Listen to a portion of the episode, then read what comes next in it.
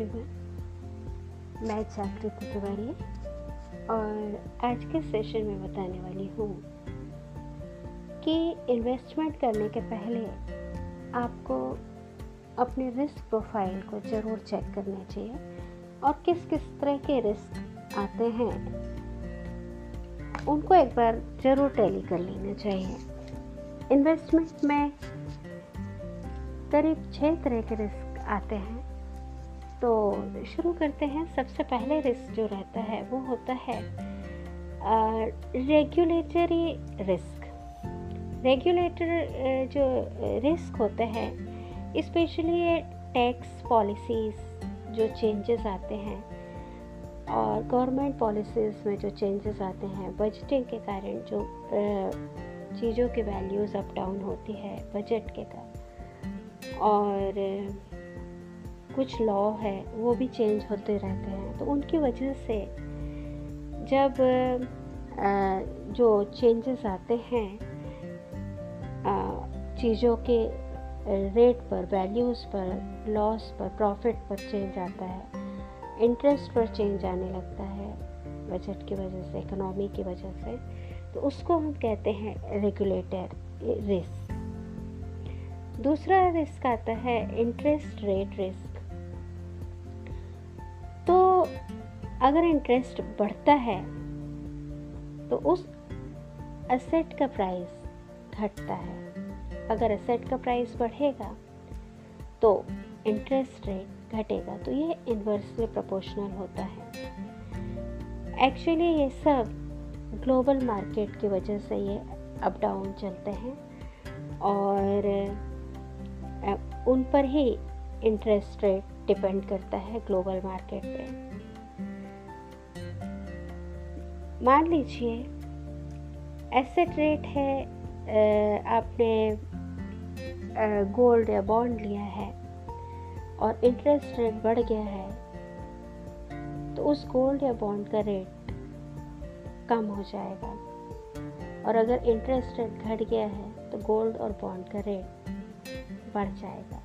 तो इस पर, इस, इसे कहते हैं इंटरेस्ट रेट रिस्क इन्वेस्टमेंट में, ये है। अब आती है लिक्विडिटी रिस्क प्रोफ़ाइल क्या है? लिक्विडिटी रिस्क में जैसे रियल इस्टेट है तो कई लोग सोचते हैं कि मार्केट हमेशा लिक्विडिटी पे चलता है। मार्केट में आप जाओ, किसी भी चीज़ को सेल करो और आपको कैश मिल जाता है। लिक्विडिटी बनी रहती है, ऐसा नहीं होता। रियल इस्टेट में स्पेशली अप डाउन बहुत चलते हैं और गवर्नमेंट स्कीम पर रियल इस्टेट बहुत डिपेंड करता है। जिस समय आपने मान लीजिए ज़मीन ली है कहीं पर, और उस समय गवर्नमेंट स्कीम के अकॉर्डिंग वहाँ पर कोई हाईवे नहीं बन रहा या कोई ब्रिज नहीं बन रहा तो आपकी कीमत ज़मीन की तो बहुत बढ़ जाएगी। लेकिन अगर वहाँ पे किस ब्रिज बन गया और ब्रिज का पिलर आपके लैंड के सामने आ गया और उस पर से एक टर्मिनल बनने एक नया टर्मिनल बनने लगा तो आपके करोड़ों की ज़मीन आधे से आधे रेट में जाएगी। तो वहाँ पे रियल इस्टेट में लॉस भी हो जाता है। तो रियल इस्टेट के जब भी इन्वेस्ट करें तो हमेशा जो गवर्नमेंट प्लानिंग्स हैं, पाँच या दस साल के जो प्लान्स कौन कौन से हैं, उन पर विचार करिए।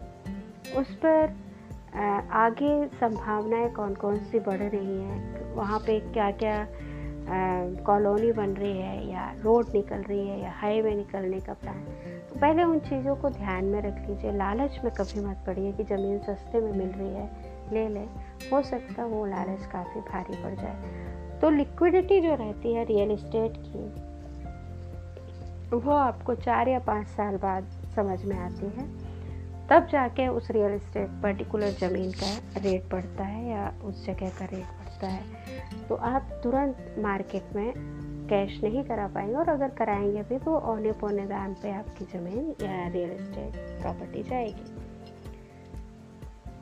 इसके बाद आता है क्रेडिट रिस्क। तो कई बार हमारी फाइनेंशियल सिचुएशन ऐसी हो जाती है कि हमें डेट लेना पड़ता है और उसके लिए हम बॉन्ड और म्यूचुअल फंड इन्हें सेल कर, करते हैं, गोल्ड सेल करते हैं। तो उसके वजह से भी क्या होता है कि बॉन्ड की जो वैल्यू है, क्योंकि मेच्योरिटी के पहले ही हमने अगर फंड सेल कर दिया तो उसकी वैल्यू डिक्लाइन हो जाती है और इसके वजह से भी क्रेडिट रिस्क बढ़ जाता है।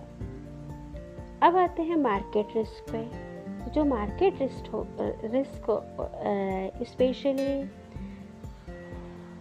जो अगर मार्केट नेगेटिव मूवमेंट में जा रहा है। अगर मार्केट का नेगेटिव मूवमेंट जा रहा है तो लार्जर से मतलब गुड से गुड इन्वेस्टमेंट में भी आप मनी को खो दोगे जैसे कि कोरोना के पहले कोरोना पीरियड के पहले लोगों ने अपने शोरूम भर लिए थे और बहुत इन्वेस्ट किया था। लाखों करोड़ों रुपए लगा दिए थे। लेकिन अचानक से लॉकडाउन आया और सीधे दो साल का लॉकडाउन आया। मतलब मार्केट का मूवमेंट नेगेटिव हो गया। तो ये जो गुड से गुड इन्वेस्टमेंट भी उनका लॉस में कन्वर्ट हो गया। तो इसको कहते हैं मार्केट रिस्क इसके बाद आता है बिज़नेस रिस्क तो बिज़नेस रिस्क स्पेशली जो स्पेसिफिक कंपनीज़ होती हैं, उनकी कोर एक्टिविटीज़ पर डिपेंड करता है। कि वो किस तरह का उनका कल्चर है और किस तरह से वो लॉस और प्रॉफिट को गेन कर रही है ग्रोथ क्या है। तो बिज़नेस रिस्क स्पेसिफिक कंपनी पर डिपेंड करता है। तो जब भी आप कहीं पर भी इन्वेस्ट करें, चाहे वो कंपनी हो, चाहे रियल इस्टेट हो, चाहे वो गोल्ड हो, चाहे म्यूचुअल फंड हो, चाहे स्टॉक मार्केट हो, इन छः तरह के रिस्क को टैली कर लीजिए और फिर उसके बाद अपनी प्रोफ़ाइल इन्वेस्टमेंट पोर्टफोलियो को तैयार करिए। आज के लिए बस इतना ही। स्टे सेफ जय हिंद